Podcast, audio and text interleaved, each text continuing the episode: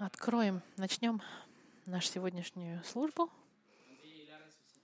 Христос воскрес, воистину воскрес. Откроем Евангелие от Иоанна в 20 главе. С большой радостью мы посетим сегодняшний текст в Евангелии от Иоанна сегодня, и мы сегодня вспоминаем воскресение Господа Христа и празднуем Его воскресение, воскресение телесное, нужно отметить. Это событие исторического характера, которое отделяет любую религию, любую систему веры от христианства. Воскресение телесное Господа Христа. Авраам, отец иудаизма, тот, кого Господь избрал, чтобы адаптировать людей для Него, тот, которого называют отцом, патриархом народа, который избрал Господь и через которого Спаситель должен прийти, Авраам, он умер. Две тысячи лет, почти две тысячи лет до прихода Христа. Его тело захоронено в городе Хеврон, где оно и находится, его могила, до сегодняшнего дня. Будда, лидер буддизма, умер в 543 году до Христа. Он умер, и его тело было захоронено. И его зуб сейчас находится в Шри-Ланке, и его прославляют в храме зуба. Его тело умерло, и остался нам от него зуб. Мухаммед, пророк исламский, умер в 632 году после Иисуса Христа. Он был похоронен в Медине, куда тысячи верующих в него приходят, чтобы а, ему отдать честь, но, но могила Христа, она пуста с момента воскресения. Уже более двух тысяч лет, потому что он по-настоящему воскрес. И сегодня мы празднуем. И именно это отделяет настоящую веру, нашу христианскую, от всех других религиозных идей и от других религиозных лидеров, которые никогда которые когда бы то ни жили на этой планете. Иисус Христос жив сегодня, как Он сказал, как Старый Завет заявил о Нем. Он страдал, по-настоящему был убит и умер, и воскрес на третий день. Его воскресение подтверждает, что Он был тем, кем Он говорил, является Спасителем, Христом, Спасителем человечества. Его жертва нам также говорит, и Его воскресение нам также говорит, что Его жертва была принята, чтобы нас спасти. Его воскрешение нас подтверждает, что мы можем быть прощены от наших грехов, и подтверждает также, что однажды нас ждет такое же воскрешение и всех тех, кто верит в Него. В отличие, но, напротив, если ваше сердце не уверено, что же вы должны думать в отношении воскрешения? Слишком, может быть, вам кажется воскрешение хорошо, чтобы в него верить, или слишком сложно в это поверить? Сегодня мы с вами посмотрим воскрешение, воскрешение через глаза апостола Иоанна. И в конце изучения я надеюсь, что это поможет вам поверить и быть уверенными в том, что Иисус является спасителем человечества и может вас спасти тоже. На прошлой неделе мы с вами посетили страдания и тоску в Гефсимании, а сегодня, в контраст, мы посмотрим радость, радость в гробу. Но до того, как мы начнем, давайте помолимся. Господь, сегодня мы перед этим событием, которое разделило историю на две части. История которая нас отделяет от всех других религий мира или других систем веры, от всех других историй. Сегодня мы перед текстом, Господь, который нам показывает правду воскрешения через глаза трех а, участников, как мы увидим сегодня. И я прошу, Господь, чтобы наша реакция на этот текст была той, которая должна быть. Прославление веры послушание Тебе, Господь, и, и желание следовать за Тобой и верить в того, в того, кем Ты являешься, что Ты Спаситель и что Ты жив. и что Ты также вернешься, как и пообещал. И мы молимся именем Христа. Благослови Слово Твое в это воскресенье, в воскресенье. Именем Христа. Аминь. Сегодняшнее послание называется «Радость в гробу», в гробнице. Чтобы немножко понять э, ситуацию, я вам напоминаю, что Иисус был распят в пятницу. Он был распят в 9 часов утра. Он умер в 2 часа после, э, в 3 часа после обеда, то есть через 6 часов. В 23 главе Луки нам было написано, что начиная с полудня до трех часов была полная темнота над землей, на, на территории Израилевой. И эта тьма была символом суда Господа. И в течение этих трех часов, от полудня до трех часов, Иисус принял на себя наказание, весь гнев Божий, которого Он так боялся. Помните, на прошлой неделе мы изучали? Этот гнев Божий, который падал на него в течение трех часов. И некоторые патриархи церкви и, неко- и многие документы вне библейские подтверждают, архивы римские подтверждают, темноту с, 12, с полудня до трех часов в момент распятия Христа. После 15 часов его тело было спущено в этот же день до захода солнца, потому что с захода солнца начинался праздник Шаббат, суббота еврейской, и его тело было спущено вниз и и занесено в гробницу, которая являлась дыркой в, в, в, в, как бы в холме, в горе, и огромный камень был э, затворен, и римские охранники стояли перед могилой, и даже печать была поставлена, чтобы никто не мог открыть эту могилу. Это контекст нашего текста. И мы сейчас с вами подходим к утру воскресенья. Иисус уже был часть, часть пятницы был мертв, суббота и часть воскресенья. Эти и в отношении э, количества дней, подсчитанных в еврейские времена, это были три дня, когда он сказал, что он будет э, мертв. Мы с вами подходим к воскресному утру. С 1 по 10 стих мы читаем. В первый же день недели Мария Магдалена приходит к гробу рано, когда было еще темно, и видит, что камень отвален от гроба. И так бежит и приходит к Симону Петру и к другому ученику, которого любил Иисус, и говорит ему, им, унесли Господа из гроба, и не знаем, где положили его. тот час вышел Петр и другой ученик и пошли к гробу. Они побежали оба вместе, но другой ученик бежал быстрее Петра и пришел к гробу первым и, наклонившись, увидел лежавшие пелены, но не вошел в гроб. Вслед за ним приходит Симон Петр и входит в гроб и видит одни пелены лежащие, и плат, который был на голове его, не с пеленами лежащий, но особо свитый на другом месте. Тогда вошел и другой ученик, прежде прибежавший к гробу, и увидел, и уверовал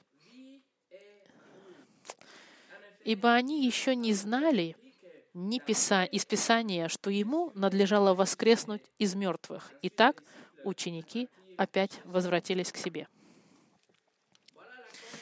Вот история, которую описывает нам апостол Иоанн, Слово Божие, которое нам говорит, что, что же произошло в это утро. Что они нашли в воскресное утро 2000 лет назад. Мы с вами сфокусируемся на этих трех лицах, три участника, три свидетеля с тремя разными реакциями и действиями, которые у них были. Первая — Мария Магдалина. Она видела и побежала. Второе — Петр. Он увидел и задумался. И третье — Иоанн. Он увидел и поверил. Начинаем с Марии Магдалины. Посмотрите со мной первый и второй стих. Мария увидела и побежала. В первый же день недели Мария Магдалена приходит к гробу рано, когда было еще темно, и видит, что камень отвален от гроба. И так бежит и приходит к Симону Петру и к другому ученику, которого любил Иисус, и говорит им, «Унесли Господа из гроба, и не знаем, где положили его». Первый стих нам говорит, что Мария Магдалена пришла очень рано утром. Это первый день недели по их календарю. В французском переводе написано «воскресенье». В оригинальном тексте дни каждой недели э, были первый день, второй день, и в оригинальном переводе, что это был первый день. Во французском переводе они сразу ставят воскресенье. А поэтому э, в первая, первая церковь поменяла день шаббат на воскресенье. И, и в каком-то смысле каждое воскресенье, когда мы собираемся, это нам напо- вспомнить эти первый день недели, когда Иисус воскрес. Кто была Мария Магдалена? Мы можем э, предположить, что она была из, деревья, из деревни, которая называется Магдала, которая находится на западе Галилейского моря. Помимо всего этого, все, что мы знаем, что в 8 главе Люка он, он упоминает имя Марии Магдалины среди женщин, которые были излечены Христом. И эта группа женщин, она следовала за Иисусом и за апостолами и помогала им, и апостолам в их службе. Он также описывает, что Мария Магдалена, она была э, освобождена от семи демонов. И помимо этого, это единственное, это все, что мы знаем о ней. Мария Магдалена приходит очень рано утром, потому что шаббат уже прошел, саббат, суббота. И Иоанн написал, что было еще темно, она хотела прийти пораньше, чтобы закончить то, что она начала в пятницу, когда они спустили тело Иисуса. Она хотела закончить полностью э, обматывание тела Христа. Посмотрите несколько стихов выше, 19 глава, 38 по 40 стих. Предыдущая глава с 38. Ага. 38 стих. После, после этого, после распятия, После этого Иосиф из Римофеи, ученик Иисуса, но тайный из страха перед иудеями, просил Пилата, чтобы снять тело Иисуса. И Пилат позволил. Он пошел и снял тело Иисуса. Пришел также и Никодим, приходивший прежде к Иисусу ночью, и принес состав из смирной и алоэ, литров около ста. Литров около ста. Смирно. Итак, они взяли тело Иисуса и обвели его пеленами с благовониями, как обыкновенно погребают иудеи. На том месте, где он да, как, как обыкновенно погребают иудеи. Да. Мы видим, что Никодим Иосиф из Ариматеи, они просят тело Иисуса, спускают это тело, и они, у них 100 э, литров, порядка 30 килограммов пряностей, смирно и алоэ. Это была пудра, это не были цветки и не листья, и, не, это были не свежие растения, это были сухие и раздолбленные, раздробленные, как пудра, чтобы давать э, запах. Угу. Угу. Чтобы прикрыть запах разложения тела. Это была манера, как евреи хранили в те времена. Это очень важно обратить внимание, что они об, об, обматывали тело. У них были такие как бы бинты длинные, и они этими длинными бинтами обматывали тело. Они, значит, мазали крема этими пряностями, обматывали вокруг бинтами, и между бинтами они также много складывали пряности, и получался большой такой э, конверт. Эта процедура, она отличается от египетской мумификации. А египтяне, они по-другому, они обматывали тело очень плотно, как мы видим в всяких мумиях. У евреев это был конверт расслабленный с большим количеством пряностей внутри, чтобы просто закрыть запах. Мария Магдалена в конце э, шаббата, субботы, она хотела закончить эту процедуру, которую они начали в пятницу. Она хорошо знает, где находится гробница, потому что в книге от Луки в 23 главе, в 55 стихе написано, что последовали также и женщины, пришедшие с Иисусом из Галилеи, смотрели гроб и, как полагалось, тело его. Возвратившись, приготовили благовония и мази, и в субботу остались в покое по заповеди. Мария Магдалена и другие женщины, они возвращаются к себе, они знают, где находится тело, они готовят все эти пряности и ароматы. И теперь, по наступлению первого дня недели, Мария идет закончить свою работу. И, безусловно, Мария Магдалина ждала, что, что гробница будет закрыта и тело внутри. Именно поэтому она несла с собой все эти, все эти пряности, чтобы закончить работу. В Матфеи написано, что было землетрясение, что, что ангелы спустились, что солдаты римские потеряли сознание, и камень отвалился. И когда они проснулись, э, пришли в себя, римские солдаты, они испугались и убежали. И Мария Магдалена этого и ожидала. Она ожидала, что будет солдаты и будет закрытый будет закрыта гробница. Но в отличие от того, что она ждала, она видит, что камень отвален и гробница пустая. Первое действие Мария Магдалены — это увидела. В греческом слове это перевод «посмотрела». Мария Магдалина посмотрела. Мария Магдалина посмотрела просто, что гробница открыта. И ее реакция во втором стихе нам написано, что она побежала найти Симона Петра и другого апостола, которого Иисус любил, имеется в виду Иоанна, и говорит, они унесли Господа и не знаем, где положили его. Мария Магдалена отвергает полностью идею воскрешения. Она видит открытую гробницу и бежит. Два километра с половиной она пробежала из Иерусалима в Бифанию, в Вифанию и прибегает с этой новостью. Они украли тело. Мы не знаем, где оно. Она думает, она предполагает, что произошло. Она не знает правды, но она пытается объяснить и догадаться, что же произошло, и придумывает историю. Она думает, что были какие-то воры, которые пришли, украли тело, и поэтому оно пустое. Вместо того, чтобы прибежать к апостолам и сказать, «Он воскрес», она бежит и кричит, «Они украли тело». Чарльз Спurgeon написал следующее. Неверие зачастую интерпретирует вещи неверно. Оно видит печаль в фактах, которые должны приносить радость. Ничего не сделала бы Марию счастливее, чем вера, что ее Господь воскрес из мертвых, и ничего не принесло ей столько печали, чем чувство, что тело Господа было украдено.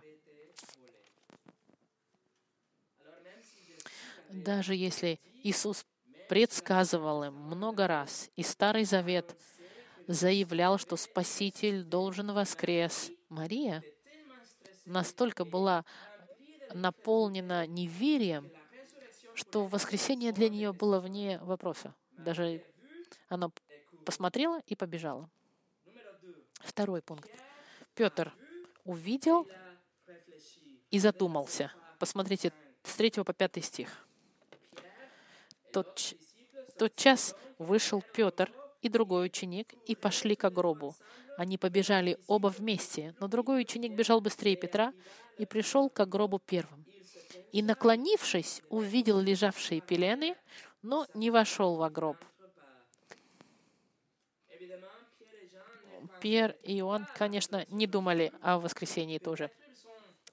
Они, возможно, думали, что Мария Магдалена пытается каким действует как-то странно. Может быть, они вспомнили про всех демонов, которые жили до этого в Марии Магдалене и подумали, что опять у нее вселились демоны. Возможно, они подумали, что Мария перепутала гробницу. Безусловно, римские охранники остановили бы воров Иисуса. И тогда Петр и Иоанн бегут тоже. Они также знали, где находилась гробница. И Петр, которому было, наверное, 40, где-то 40, возле 40 лет, он бежал медленнее, чем Иоанн, потому что Иоанну было где-то лет 20 порядка, и Иоанн прибегает первый. Но в пятом стихе написано, что он не вошел в гробницу. Он, он наклонился и посмотрел пелены положенные. В, в скобках наш перевод на французском говорит пелены, положенные на земле.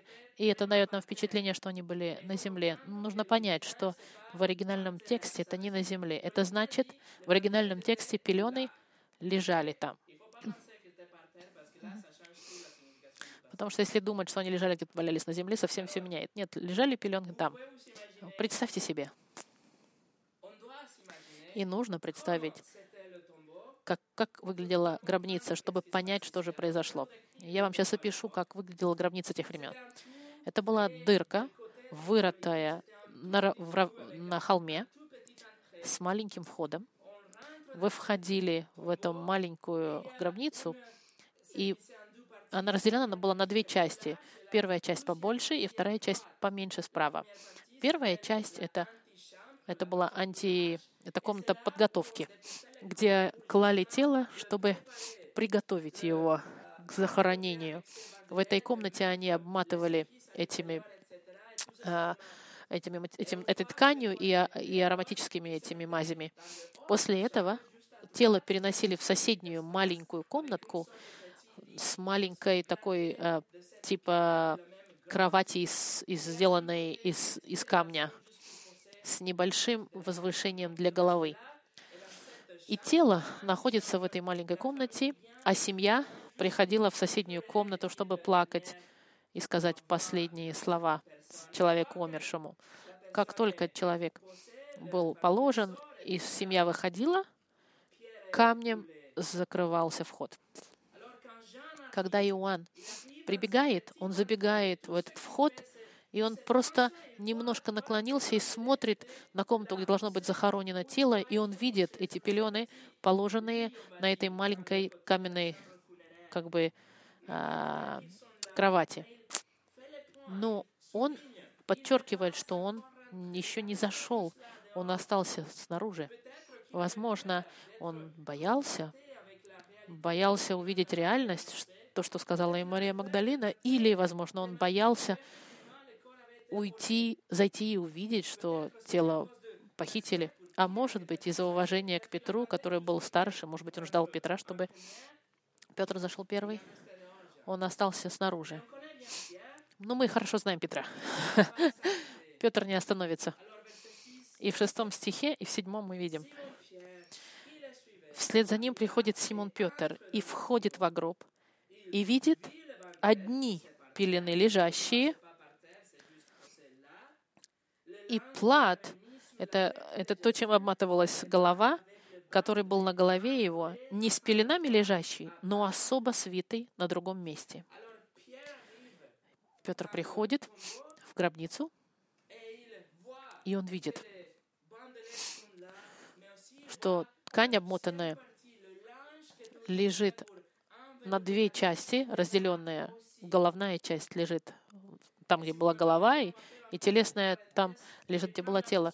Кто-то мне недавно задал вопрос по поводу Туринской плащаницы какое-то время назад, и я хотел вам сказать, что с этими двумя стихами мы можем видеть, что туринская плащаница неправдивая, не настоящая, потому что, как мы видим, что это длинные бинты, которыми обматывали людей вокруг тела, и много, много этих пряностей, которые находятся между этими бинтами. Это не какие-то свежие продукты, которые выделяют сок, что ткань промокает. Нет, это пудры, которыми посыпают для ароматов.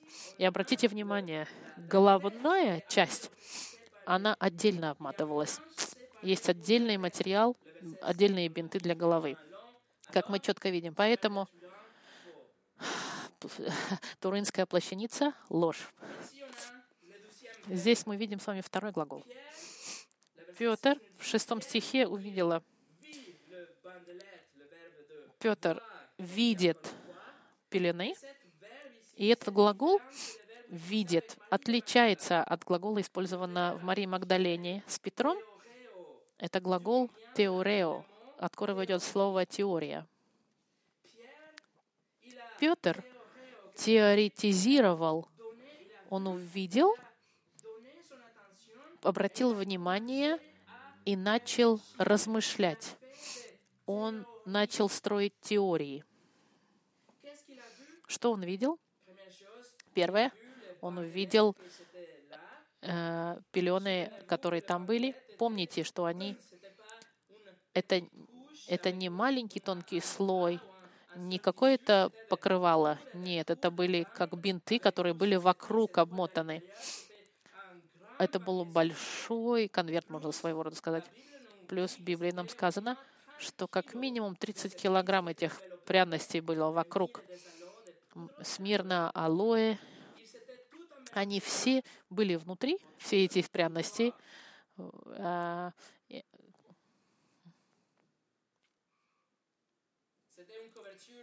это, это была тяжелая, тяжелая, тяжелый конверт из ткани. Можете себе представить.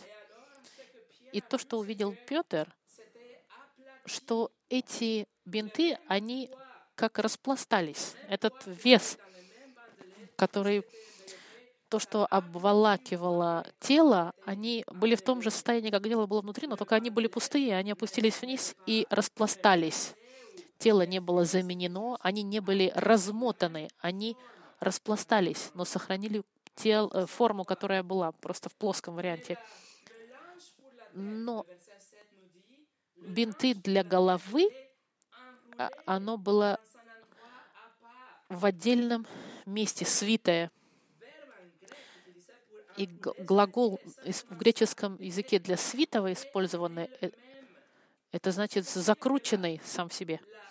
Это значит, что эта часть для головы, она была в той же самой форме, как когда Иисус был, был э, внутри, да? Форма головы сохранилась. Этот конверт, он нас сохранил этой в, кругл, в круглой форме.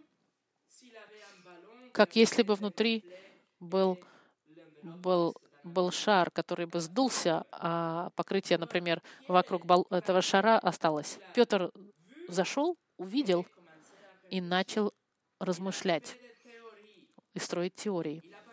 Он думал, ну стоп, если тело Иисуса было бы украдено, как Мария Магдалина нам предполагает, тогда пелены не были бы в этой форме сохраненной, и все эти 30 килограмм пряностей, они бы валялись по всей гробнице, и были бы следы. А по пути от, от этих, э, все эти, все эти пряности были бы по земле, и, и пелены, они не были бы там тоже, если они украли бы тело вместе с материалом. Пьер задумывается, и что же тогда происходит с, этим, с этими пеленами для головы? Почему оно держит эту форму круглую? Почему оно сохранило форму головы с пустотой внутри? Как если бы было внутри что-то и вытащено. И Пьер размышляет и теоретизирует на все эти темы. Он увидел и задумался. Третье. Иоанн увидел и поверил. Восьмой стих. Тогда вошел и другой ученик, прежде пришедший к гробу, и увидел, и уверовал. Апостол Иоанн пишет всегда в третьем лице о себе. Он говорит о себе, как это, как о каком-то другом. Он говорит, что он пришел, зашел, увидел и поверил. Что он увидел? Он увидел то же самое, что Петр, но глагол — который используется в оригинальном тексте, Иоанн увидел, это другой глагол. Это третий глагол. Третья форма. Греческое слово «орао», что значит видеть глазами, но понимать э, сознанием. Это значит воспринимать и анализировать и понимать что-то. Это гораздо больше, чем предполагать. Это как увидел и узнал. Это больше, чем верить в теории, как сделал Петр, или это увидеть и понять. Узнать, увидеть и узнать сразу. Иоанн поставил вместе все эти детали, которые он увидел, с тем, что он знал. Он сопоставил знать вместе увидеть. И в итоге он поверил в воскрешение. Для него единственным объяснением этого отсутствующего тела было это божественное вмешательство. Это значит, тело пропало, независимо от всех этих пряностей и бинтов. Он увидел и понял, что тело просто исчезло, что оно прошло через эти бинты, и именно поэтому бинты сохранили форму, как телесную. Тело Иисуса не нуждалось, чтобы камень от, от, отодвинулся для того, чтобы он вышел. Нет, он этот камень подвинул, чтобы люди могли зайти и увидеть, что тело не было внутри, чтобы люди увидели, что он воскрес. Джон Маккарту, американский проповедник, говорит, доказательство очень э, веско. Пустая гробница, отсутствие Христа, нетронутые похоронные одежды, салфетка для головы, сложенная отдельно, отваленный камень — все кричит о воскрешении. В чем же была разница? Почему они все втроем увидели то же самое, Петр и Иоанн, и у них такая разная реакция? Почему у нас три разные реакции на одно событие? Девятый стих нам говорит. «Ибо они еще не знали из Писания, что Ему, Иисусу, надлежало воскреснуть из мертвых». Друзья мои, это понимание Библии, понимание Писания да, делает, большую разницу нам дает. Обратите внимание, что Иоанн не увидел Христа, он не услышал от кого-то, кто сказал «Христос воскрес». Он даже его не трогал пока еще. Но он поверил. Почему? Потому что свидетельство Писания объясняло то, что он увидел. Друзья, Писание, Библия, то, что написано для нас, нам разъясняет и освещает наши сердца и нашу веру. Я бы хотел вас провести в несколько строк, чтобы показать, что же Библия говорила, что Мессия должен э, воскреснуть. Мы с вами сейчас посетим эти свидетельства Писания, которые Иоанн и другие апостолы, о которых вспоминали и знали, и которое помогло им объяснить воскрешение. Пойдемте с вами вместе в Псалом 16. Э, в некоторых переводах это может быть 15. В нашем переводе это 16 Псалом. Псалом 16, 10 э, стих. Псалом 16, 10 стих. Говорится,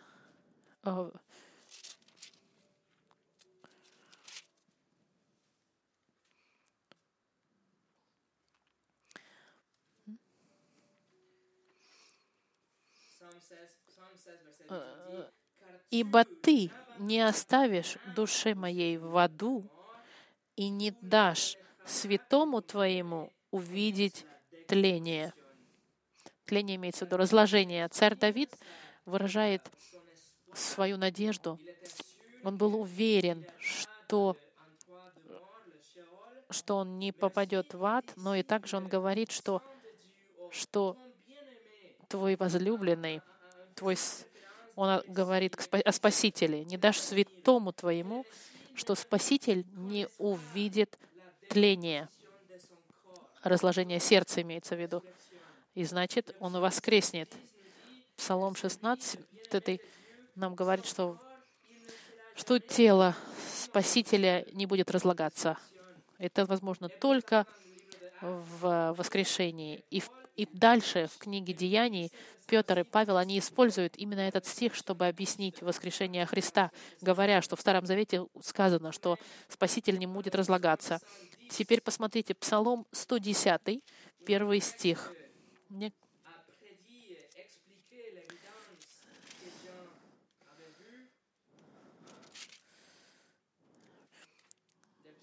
Псалом 110, Псалом провозглашения господства Мессии называется. В первом стихе написано, «Сказал Господь Господу моему, сиди, одесную меня, доколе положу врагов твоих у подножия ног твоих». Это царь Давид, который пишет, и он говорит, что Господь, Бог Отец, Господь моему Господу, Господу Давида. Это кто Господь Давида? Это был Спаситель, который должен был прийти. Он его еще не знал, но он верил. Он был уверен в обещании Господа, что этот царь а, в человеческой форме, Спаситель, придет. И Господь, Отец, говорит э, Спасителю Мессии, говорит, садись, одесной меня, садись рядом со мной, в оригинальном переводе с правой стороне. И Иоанн понимает, что Иисус, что тело Христа не останется в гробнице, потому что оно воскреснет и сядет на правую сторону, по правую сторону от Отца, на месте почета. Еще раз, этот текст, который использовал Петр во второй главе Деяний и в книге к евреям в десятой главе. Другая, другой стих, который объясняет а, пустую гробницу, это Исаия, э, пророк Исаия, 53 глава, 11 стих. Исаия, 53 глава, 11 стих.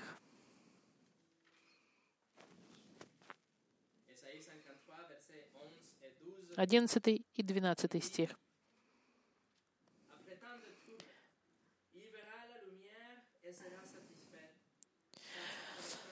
Uh, он узрит, так, как, так, начнем с 10 стих так.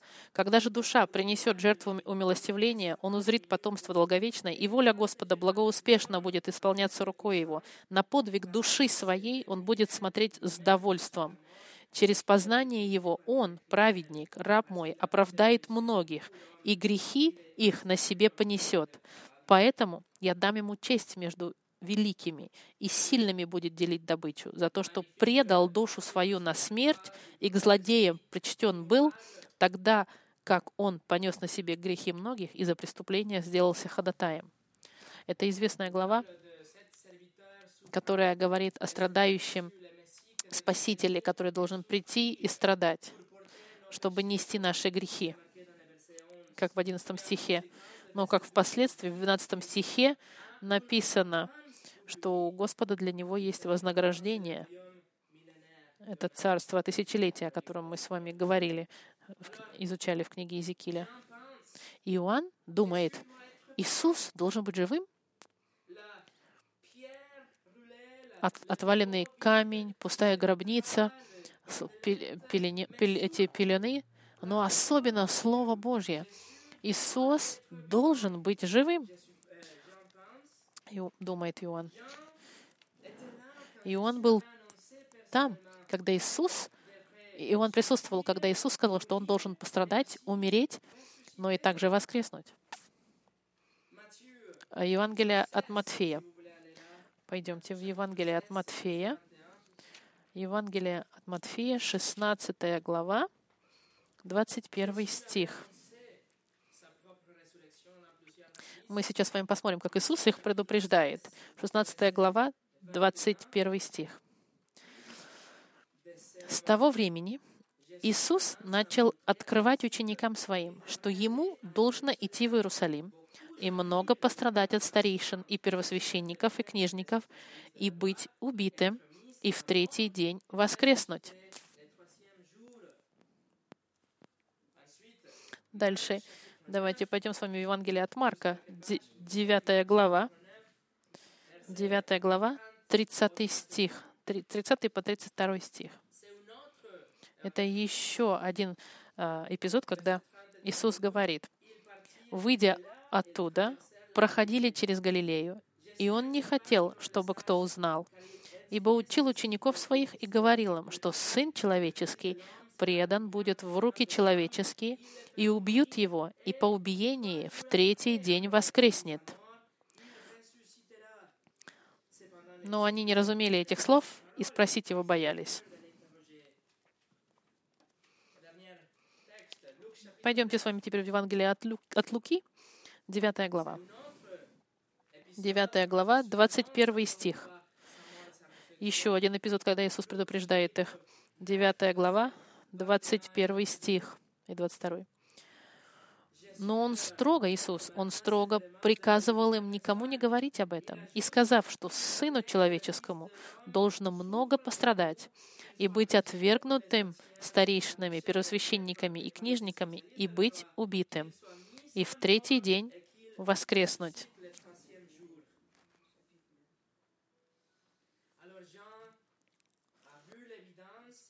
Иоанн видел доказательства, видел, что гробница была пустая. Он понял, он взвесил все эти доказательства, сравнил с тем, что он видел, со Старым Заветом, вспомнил то, что Иисус им говорил. Писание было очень ясно. Иисус должен быть жив. Иоанн, он схватил это слово и поверил в воскрешение без сомнений. Все остальные теории, они были выкинуты в мусор, потому что Слово Божье подтверждает телесное воскрешение Христа. И чтобы приготовиться к заключению, вернемся с вами в Евангелие от Иоанна, 20 а, главу, где мы с вами начали. 20 глава. Давайте посмотрим с вами 10 стих. Итак, ученики опять возвратились к себе. Как только Иоанн поверил, и Петр задумался, они вернулись к себе.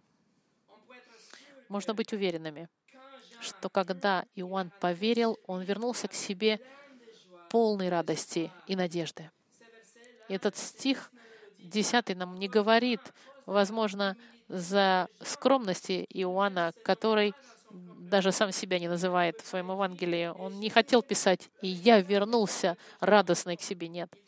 Он написал, что они просто вернулись к себе. Но это ясно, что он был полон радости, потому что он поверовал, и он знал, был уверен, что Иисус жив. И, и теперь все объяснялось, Писание, слова Иисуса, все это объединялось в том, что он видел.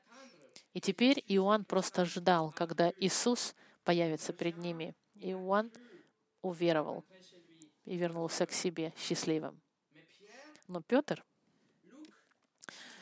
Лук, Люка предполагает, что он не верил в воскрешение в этот момент в 24 главе позже будет сказано, что «Но Петр, встав, побежал к гробу и, наклонившись, увидел только пелены, лежащие, и пошел назад, удивляясь сам в себе происходящему». 24 глава, 12 стих. Это последняя часть, смотрите, может быть переведена как удивленный и задающий себе вопросы, он, он был потерян и, и, и не знал, что же случилось, что же произошло в этом пустой гробнице. Он вернулся к себе удивленный, с большим количеством вопросов. Мы можем быть уверенным, потому что Иоанн, мы знаем, что Иоанн вернулся с радостью. Он не видел Иисуса, не трогал Иисуса, но у него было свидетельство Святого Писания, которое он знал, И оно подтверждало то, что он увидел. Он, поняв все это, поверил. И вернулся радостный к себе домой. Другими словами, если вы здесь сегодня, и у вас есть вопросы в отношении воскрешения, если вы здесь, и у вас вопросы в отношении Иисуса Христа и вечности, в отношении рая и ада, если вы не уверены, что же думать по поводу всего этого, и вы думаете, то, что вы видели в новостях, или видели по телевизору, или видели по Фейсбуку, если вы думаете, что воскрешение и даже Иисус — это сказка, возможно, что вам не хватает, это не видеть физически Иисуса, а читать то, что о нем написано и сказано им. Если воскрешение — правда, как Иоанн, который для себя это понял, что для это была правда, то значит, что раскаяние, распятие Христа, оно, оно не было напрасным. Это значит, что грехи... Поэтому Жан возрадовался, потому что грехи людей, прошлые, настоящие, будущие, они все были на, на Христе, когда Он был на кресте. Если воскрешение правда, это значит, что Иисус по-настоящему испил эту чашу гнева Божьего.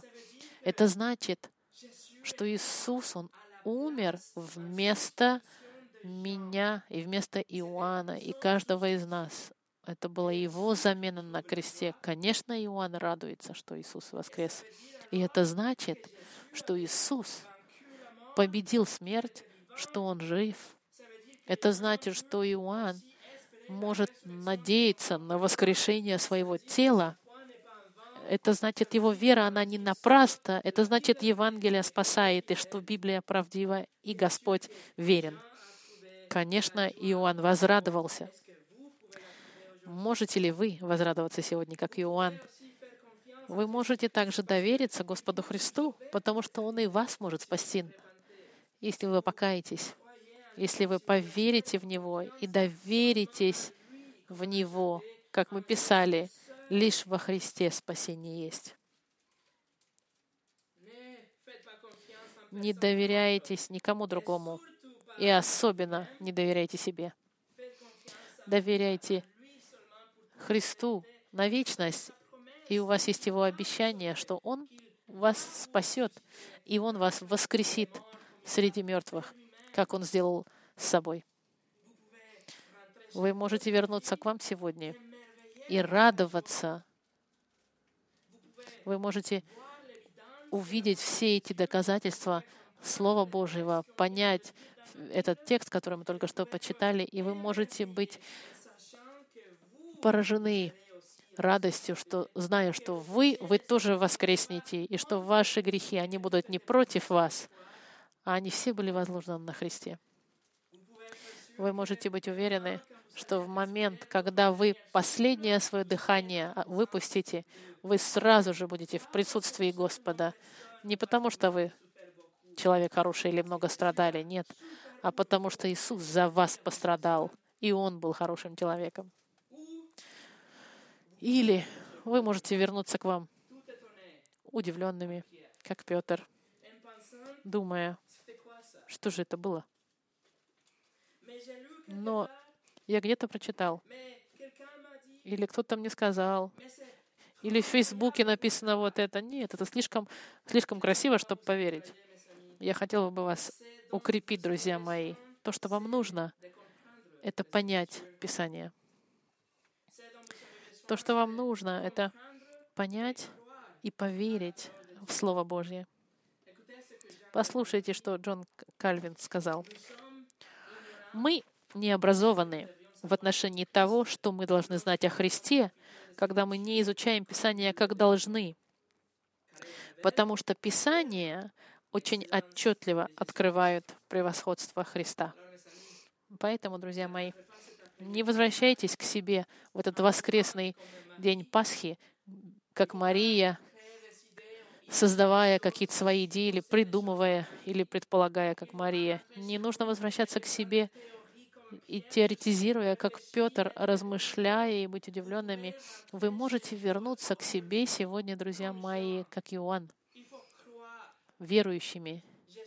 Иисус жив сегодня, и Он вам предлагает прощение грехов, если вы к Нему придете в смирении. И когда вы к Нему придете, Он примет вас с распростертыми объятиями, и вы, может быть, уверенными, что Он вернется, как и обещал, но только в следующий раз. Он не вернется как страдающий слуга, а как славный царь царей.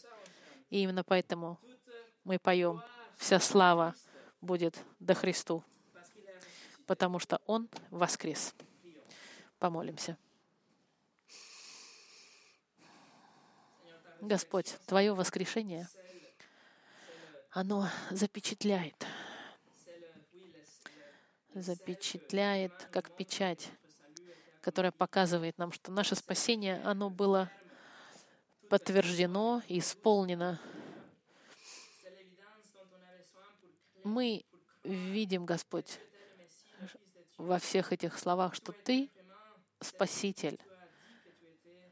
И Ты был тот, кем Ты себя называл, Христосом, Спасителем, Богом всемогущим в человеческой плоти, который пришел и взял все наши грехи на кресте, и которого Господь наказал за наши ошибки. Ты умер, как наша замена. И за это мы Тебя благодарим. Но история не заканчивается на этом. История продолжается, потому что через три дня Ты воскрес. И сегодня Ты жив. Ты свидетель. Как в Писании написано, что что и в Библии, и вне Библии написано, что ты был жив, потому что тебя видели люди. И через 40 дней ты поднялся в рай. И, но ты сказал, что ты вернешься. И поэтому сегодня мы не прославляем Бога, который умер, и не прославляем пророка похороненного. Нет, мы прославляем Спасителя, который жив. Вся слава пусть будет Тебе, Господь Христос. Аминь.